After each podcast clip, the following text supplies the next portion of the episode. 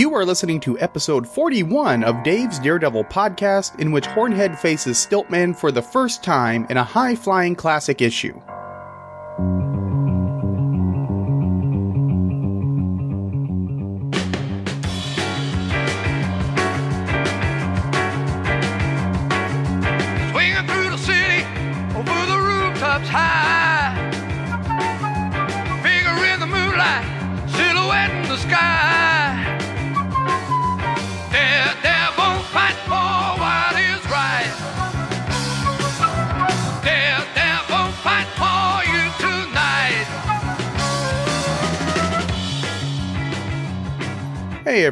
It's me, Dave, aka J. David Weeder. Welcome to Dave's Daredevil podcast, episode 41, the show devoted completely to Marvel's Man Without Fear, Daredevil.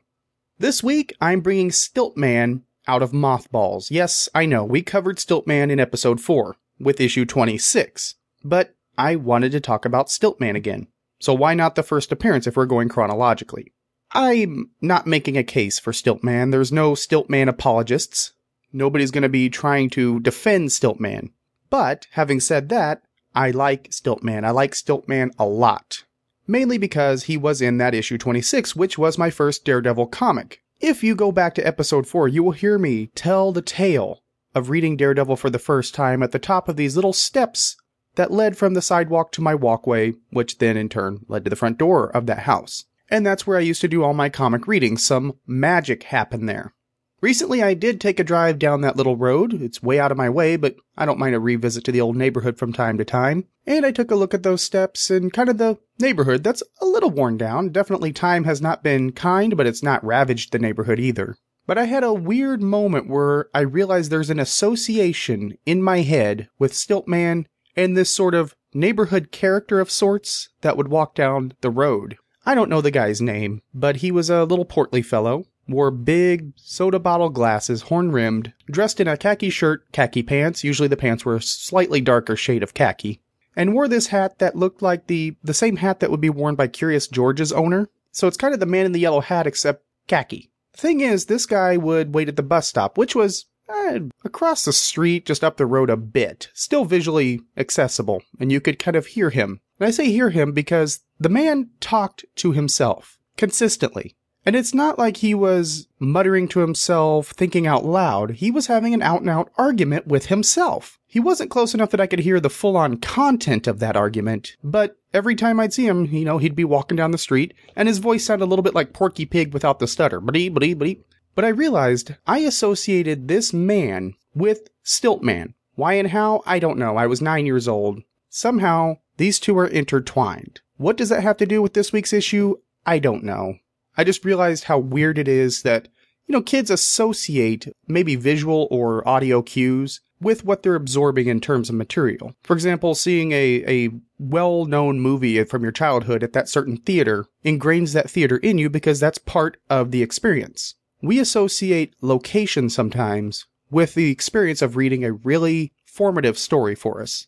So never discount where you read your comics. If you still have a monthly pull list or if you're pouring through back issues, choose a location that will be memorable because you're creating a little bit of a comfort food for the mind. This location is where I experienced this, and this is how I experienced it. These are the smells, these are the noises in the background.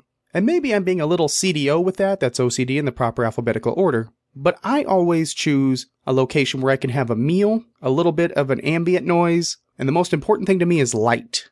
I will sit near a window, especially in the summer when the sunlight's streaming in, and just create an experience so the next time I reopen that book, I have that experience coming back to my mind. In some cases, it's great, like the little stoop I talked about. In other cases, the association's a bit odder, like a strange khaki man walking down the street talking to himself. But there you go. So, what we are doing this week is covering Daredevil number 8, which is the first appearance of Stiltman. I know it's a little bit backwards. I covered issue 26 first, but sue me. I promised you I would cover an issue of Daredevil each week, and that's pretty much what I'm doing with a few exceptions. Mainly next week and the week after, but you'll see. I think you'll be pleasantly surprised with what I've pulled. But I'm about ready to dive into that. But first, before we do, I'm going to play a podcast promo for Sean Engel's Just One of the Guys. Sean was nice enough to have me on a while back now for an episode where we discussed a Green Lantern 80 page giant, one of my first recordings after my quote unquote retirement or hiatus, if you will, and I got to talk about some Plastic Man. Another thing that associates with that neighborhood because I was always fascinated with stretchy characters. But I'm going to elaborate more on that next week since we have a stretchy character appearing. For now, enjoy Sean's promo, and I will be back in just one moment. Hi, folks. Sean Ingle here. And strange disembodied voice here. And we're here to talk about the new direction going on over at Just One of the Guys, a Green Lantern podcast. Like our in depth coverage of the Howard Chaykin pen Guy Gardner collateral damage. No, because that book was utter sh. But we are moving into the Judd Winick run on Green Lantern, where we'll get stories about psychotic ring wielders, teenage sexual identity issues, and Kyle becoming a nearly godlike being. And yet, still not as weird as Guy Gardner's warrior phase. Yeah, you may have a point there. Plus, we'll be covering the ancillary books that came out at the same time, including Circle of Fire, A Thousand and One Emerald Knights, the Black Circle Green Arrow crossover, and so much more. Which would easily make up for not covering collateral damage. Also, if you're subscribing to the show via iTunes, be sure to go to Two True Freaks Presents Just One of the Guys to make sure you get new episodes updated weekly. So, they kicked you off the main feed? Uh, no, they just streamlined it so the Two True Freaks proper shows would only be on it. Are you sure it's not because Scott doesn't want a Green Lantern podcast on the network? Uh, no. In fact, he's spoken very glowingly about the show. I mean, he's even offered to come on into a guest bit. He said he really likes it, and despite his fact that he doesn't like Green Lantern all that much, he's come check out Just One of the Guys over at twotruefreaks.com and subscribe in iTunes at Two True Freaks Presents Just One of the Guys. You'll be glad you did, or double your money back. And we are back as promised. We are covering Daredevil number 8, which bears a cover date of June 1965. The cover has Daredevil dropping from the sky, Billy Club line connected to Stiltman who is towering over him. A newspaper touts the Daredevil versus Stiltman fight and the text reads soaring to still greater heights of glory. And generally, I like this cover. The corner box has kind of the same Daredevil standing arms crossed from last issue, but now we have radar circles emanating from him. And I think radar circles can be overused, but very rarely, because I love that visual element of Daredevil. Now, I originally read this in digital from Marvel Digital Unlimited. And in the digital, the sky looks white. And this ruins a pretty good gray cloud effect. Because in the original cover, it looks like they're fighting on kind of a murky, rainy day it loses some of the moodiness. The composition still stands because you have Stiltman, who's a human jungle gym. As far as Stiltman, he's either a blast to draw for artists or just the worst nightmare. He lends himself to these fun angles. But at the same time, it can ruin a composition if you just have a fairly static Stiltman image. He has a lot of potential if the artist wants to use that potential. Daredevil's plummeting. His line's not taut. It looks to be hooked to Stiltman's leg, but the thing about this cover is it's kind of intense because you don't know if that line is going to hold. Is that hook going to catch? Is the line going to go taut? Or is Daredevil going to go splat? But all of this is subtle. Wood is just letting the art tell the story, which is what a great artist does. And that subtlety is what elevates this particular cover from a pretty standard stock image to something really exciting. So it's a fun cover with a cool angle, and it's the first cover to have Daredevil using his signature Billy Club line. The story within is The Stilt Man Cometh, written by Stan Lee with art by Wally Wood and lettered by Sam Rosen. If you don't want to shell out big bucks for this, you can find it reprinted in Marvel Superheroes number 28, Marvel Masterworks volume 17, that's Daredevil volume 1, Essential Daredevil volume 1, which I recommend, or Marvel Digital, Comixology, and Marvel Unlimited apps and diving into the story. The issue opens with Daredevil, already in action, as a driverless car is careening down a New York street toward a woman calling for help. The man without fear whisks the woman out of harm's way and then jumps into the car to get it under control, only to find it is a death trap. Not only is the gas pedal nailed to the floor, there's also a bomb under the hood. While Daredevil deals with that, the villain Stiltman uses his height to rob a helicopter. Daredevil drives the car into the river and leaps out at the last moment, but deduces, correctly, that this had to be a distraction. He uses the snooper scope in his new billy club to listen to the sounds of the city and learns of the towering villain. But when Daredevil pursues Stiltman, the villain vanishes. Matt goes back to the offices of Nelson and Murdock, where Karen is urging Matt to look into a doctor who can potentially restore Matt's sight. And then Foggy walks in on the conversation, takes it all wrong, awkwardness ensues. Matt then interviews a new client, Wilbur Day, who wants to help with a patent case. Day claims that his former boss, Carl Caxton, has stolen his hydraulic inventions. Matt contacts Caxton, hoping that the case can be settled out of court, but Caxton remains vigilant, and now Matt has a fight on his hands. Alright, stopping there for just a moment. Here on the first page, there is this cool circular effect in the upper corner box. Not only do we get an icon box outside, we get an icon on the first title page. And the title page correctly works as a second cover, drawing the reader in because the action just starts right out. In the corner box is Daredevil's head. Again, his face is somewhat obscured by his logo, but the radar effects are, again, they're just visually great. Earlier artists used the more echolocation correct ping, ping, ping, but the radar effect, it's hard to really mess that up, I'll be honest with you. You can screw up the line on Daredevil's Billy Club, you can overuse that, and many have, but the radar effect is something that is kind of the best tool in the toolbox. And it makes this fairly static icon box up here really pop. Now, to kind of explain a little bit more about Wood's style, the more modern artists that I would equate him to would be Chris Samnee, and really a lot of Mike Allred, especially on this opening page. They're very reminiscent, the sort of cartoony, yet really oddly realistic, paradoxical look. And I love this opening page. This is exactly what a comic should be because we drop right into the action with Daredevil saving Jackie Kennedy from a driverless car. Now, I'm sure that's not supposed to be Jackie Kennedy, but darn it, I see Jackie Kennedy. And then not only that, not only do we get him whisking this woman out of harm's way, which is kind of fun, swashbuckling adventure stuff, he jumps in the car and there's a bomb. This is, and you'll pardon the pun, a bombastic opening. This is exactly what you want from a comic something where you open the page and you're drawn in right from get go. And of course, this is all a distraction for Stiltman, who is incredibly intelligent for the robbery he pulls off. Basically, this helicopter is delivering payrolls, and these guards are laxed because, well, they're in a whirlybird, as they call it. So, really, who's going to rob a helicopter? Simple answer Stiltman. And he's almost polite about it. He appears in front of them, says to halt. He doesn't rough any of them up. They try to shoot at him, and of course, that ricochets off of his armor. But really, he doesn't make any real attempt to assault the guards. And the main reason is, well, he's in control. So I like brains in a villain. I like them being well spoken. You know, you want that from a villain. That's a higher caliber of villain. And really, when you think about 1965, the idea of a skyjacking is kind of genius. And of course, Daredevil climbs up a tower and uses his snooper scope. Yes, you heard that right in the synopsis. You heard me say it just now a snooper scope. Why does Daredevil's club have a snooper scope? Well, the simple idea is they were trying to turn Daredevil's Billy Club into a one unit utility belt. So thankfully, Wood has given us a diagram of the Billy Club to show us everything inside it, and you know what? It looks really plausible when you look at it this way. I also saw this particular diagram used in the Les Daniels book Marvel 50 Years of the World's Greatest Comics.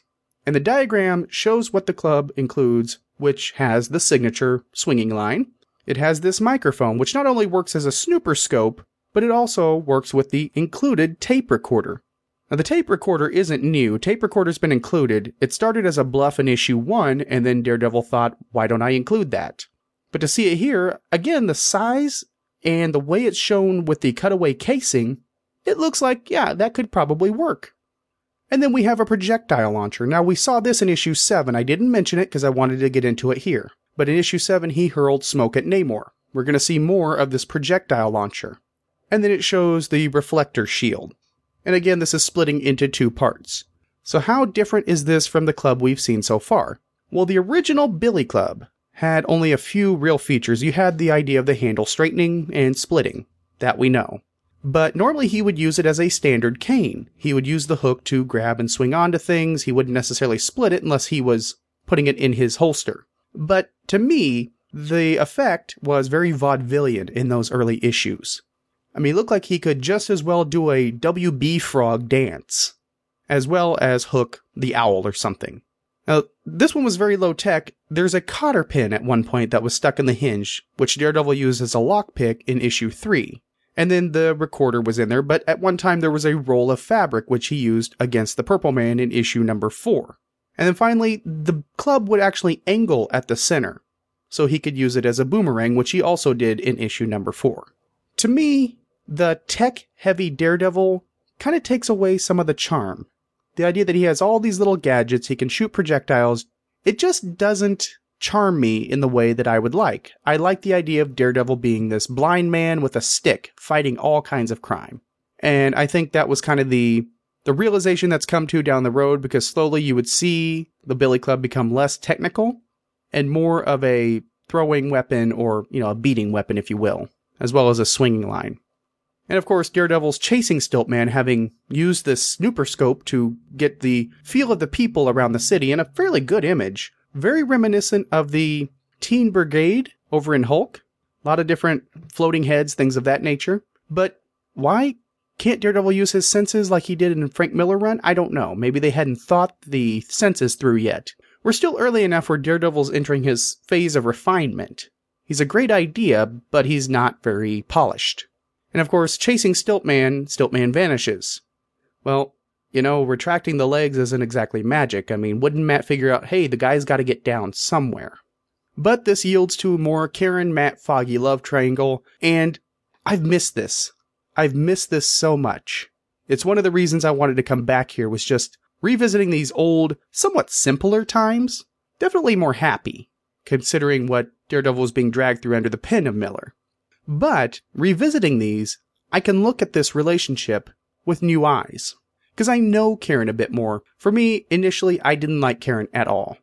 I thought she was horrid and frigid, any other analogies you want to use, but now that I know her a bit more and I've kind of got her in my sights, having learned about her and her background with her father, and how he was always distant, and she thought if she could fix him, she could fix the relationship, and how that applies to her and Matt, I'm happy to see her.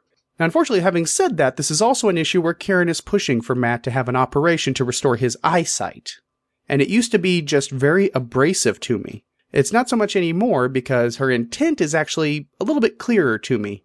Because it really is that she feels that this handicap is between them. If they can remove that, they can marry and be happy and be normal, which is kind of what Matt's afraid of.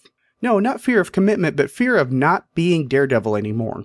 And at one point, I'm going to cover a story that kind of plays with that notion, but I'm going to leave that laying where it is. And then we're going to get back to the story where we have a case regarding Patent law. Yes, patent law. How riveting. But back to the story. Matt heads back to his apartment and stews over Stiltman a bit, and then uses his radio infused hood to find Stiltman robbing a party on a high rise terrace. Stiltman proves to be a potent foe and eludes Daredevil with one blow from his mechanical stilts.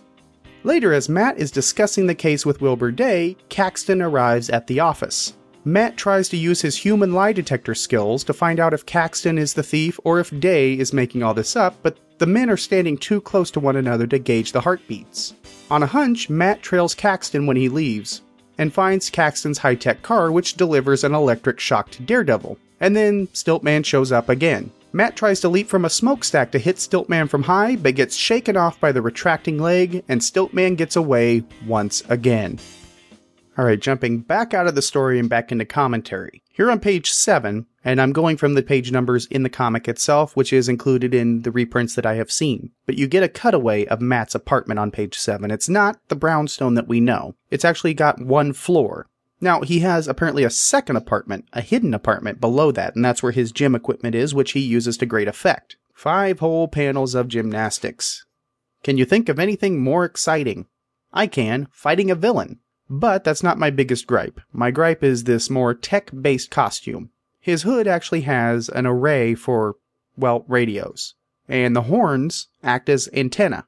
Again, to repeat my point from earlier, I think this lessens Daredevil a bit. It diminishes that swashbuckling aspect of him, and it makes him a little less special to have to use these gadgets when he's got all of these senses at his disposal.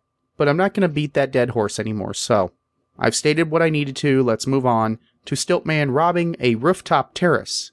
And apparently, Stiltman uh, has developed this vacuum that's kind of like the suck cut. Well, as you can see, it sucks as it cuts.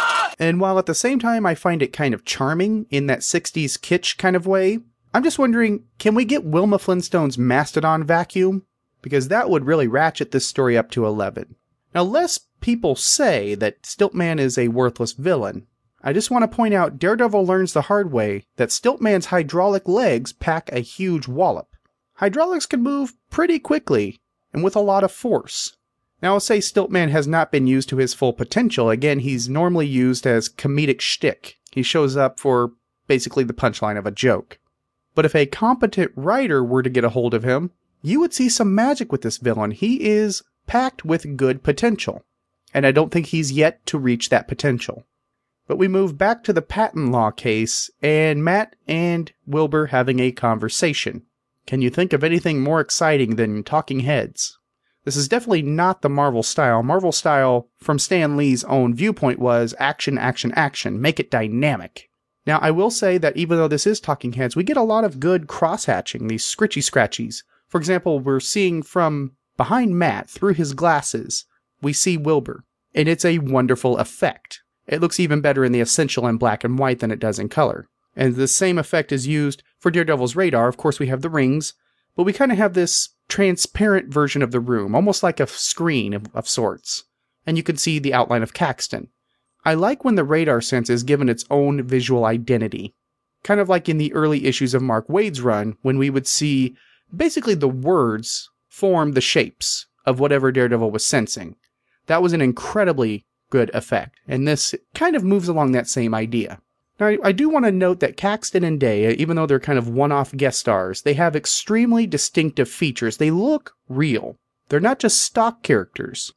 Day looks like a standard milk toast. Caxton looks like an older gentleman. Very sharp features. And I like that that level of workmanship was put into what is essentially throwaway characters. We're not going to see these characters again in this form. And we found the Achilles heel to the lie detector. Both of these men are standing way too close. So their heartbeats are mixing. Again, this is an early Daredevil without refinement. Not just in terms of the character being written as a newer character, but also in his early part of his career. So eventually he would be able to distinguish them and identify them. And I like that there's sort of a pin in the map, so to speak, of Daredevil's evolution.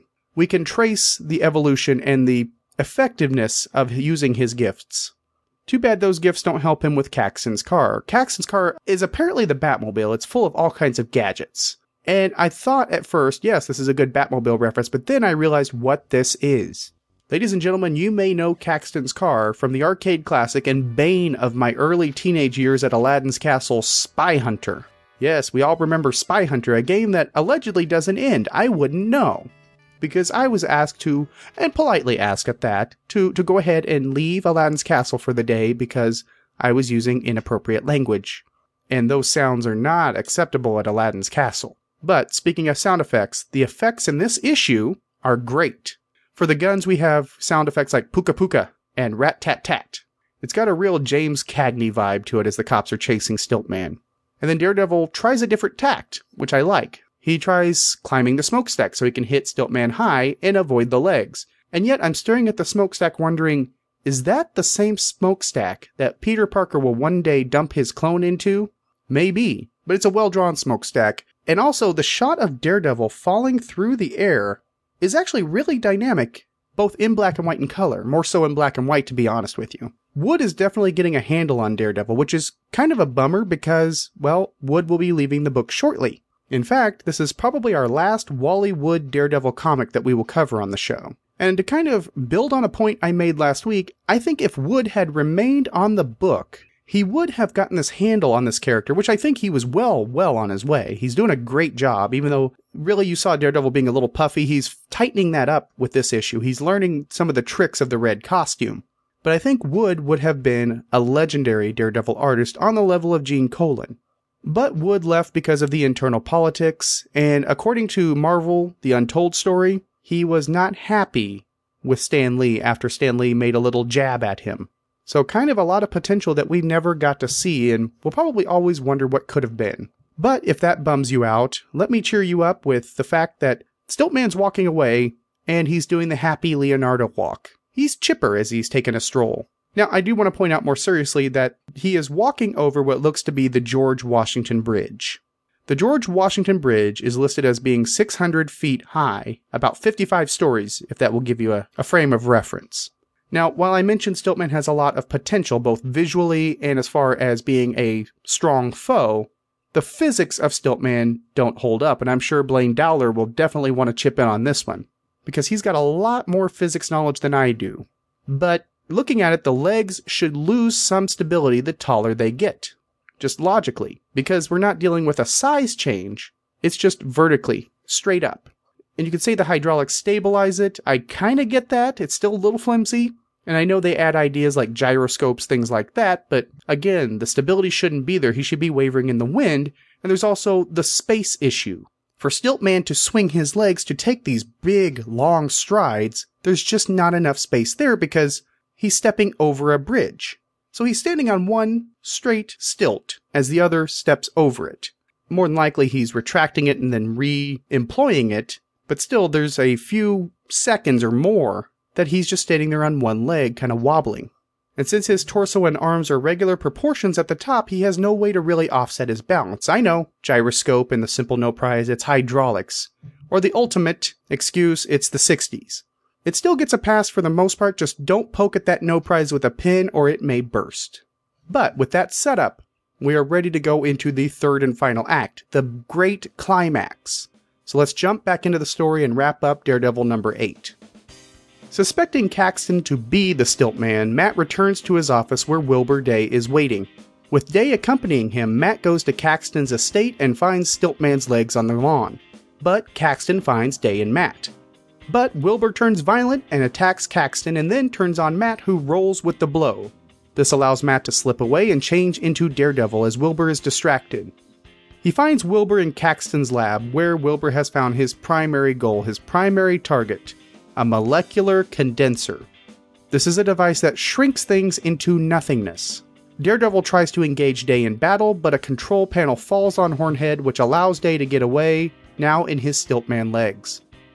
Matt uses his billy club to hitch a ride on a train and pursue Day, who tries to blast Daredevil with the condenser. But in the fight, the ray strikes Day, shrinking the villain down to nothing. Later, Matt returns to his office where Caxton is angry about this trespass. But when Matt says he convinced Day to drop the case, Caxton is willing to forget the whole thing. But Matt isn't off the hook with Karen. When he waffles on seeing the doctor to restore his eyesight, Karen accuses him of wanting to hide behind his handicap. And Matt is left to wonder if she might just be worth losing his daredevil abilities for. So, the big twist, which I probably spoiled in episode 4, is that Wilbur Day is Stiltman. The milk toast is the bad guy. But here's the thing that bothers me.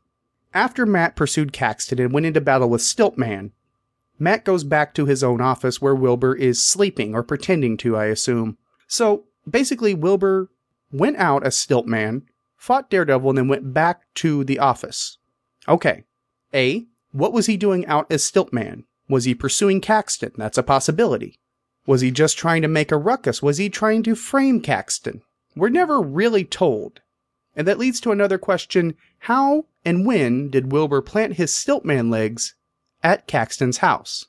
You could say he probably walked out to Caxton's house, planted the Stiltman legs, and then went back to the office. But if that's the case, how did he beat Matt back to the office? There's a lot of logic that doesn't apply here. You can no prize it by saying, yes, he left the legs earlier, went back to the office, but Matt wasn't too far off from the, the office building. We're talking a matter of blocks where Caxton's house is out in the suburbs. Having mapped a few traffic patterns in New York, I'm pretty certain that even if Caxton had a cab waiting or a car waiting, he still couldn't get back in time and then sit down to pretend to sleep. And it doesn't really hold up because if Wilbur was back and pretending to sleep, that's fine, but if he had just rushed back to the office, Matt would have caught the elevated heartbeat and accelerated respiration. So it's one of those things where that fight existed just to be a fight, just to move the issue along and put some excitement in. Which is kind of needed because, well, nothing says riveting climax to an issue like going to a serene suburban home. Now, this really started to lose me as we left the city and went to this nice estate, but then Wilbur judo chops Caxton. He judo chops him like he's been trained by Captain America, and then he fires up his pimp hand for Matt. Wilbur pulls a Kaiser Söze, And granted, I knew who Wilbur was, I knew all along, I knew the story, I'd read this issue about four or five times previously, but that scene always gets me how quick that switch happens. And then I run right back into another logic trap. The object of Wilbur's desire, the main thing he wants more than anything, is this molecular condenser. So, why didn't he steal that after he stole the Stiltman legs? He's robbed a helicopter, he can't rob a suburban estate? Because think about this all the robberies he committed prior to this were tech savvy, but wouldn't the molecular condenser help more than some of the other things like this suck cut? And let's talk a little bit more about this condenser because Day says that Caxton was developing it to help industry. How does this help industry? Maybe in the HR, that makes that a little bit easier. But I think what he means is this is a prototype. It wasn't meant to shrink it down to nothing, or else it's going to help in the waste industry, which, hey, that could remove pollution. But maybe it was eventually going to have some sort of calibration to shrink things down to a certain size and density, which could be used for better shipping. But then I think about the fact that we are looking at the Marvel Universe. Things shrinking, that happens all the time. Have they never heard of Hank Pym? But once the last fight starts moving, it develops this sort of Western style fight. Daredevil's on a train, he's chasing Wilbur Day. It's very Lone Ranger. And then, of course, it ends with Wilbur Day reaping what he sows and getting shrunk down to nothing.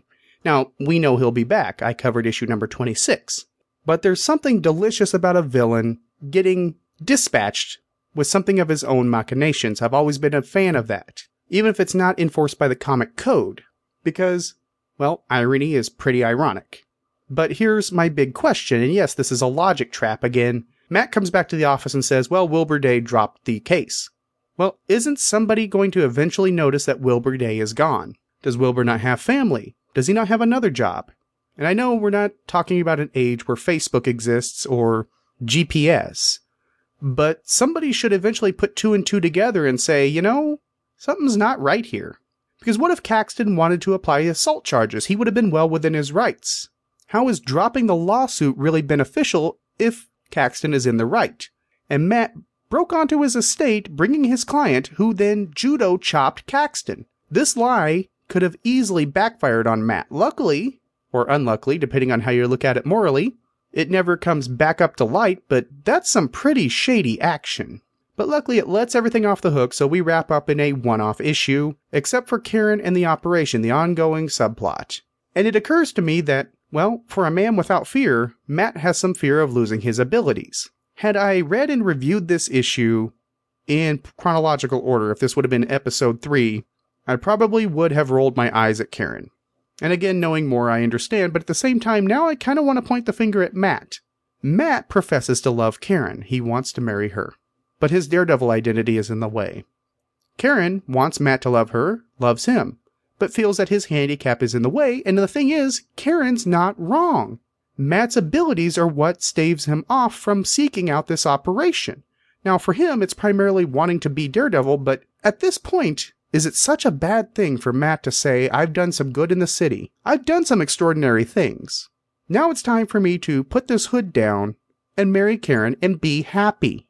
He's not driven by the ghost of Jack Murdock. That has resolved itself. What is motivating Matt? Just the idea of doing good? Well, do more in the courtroom.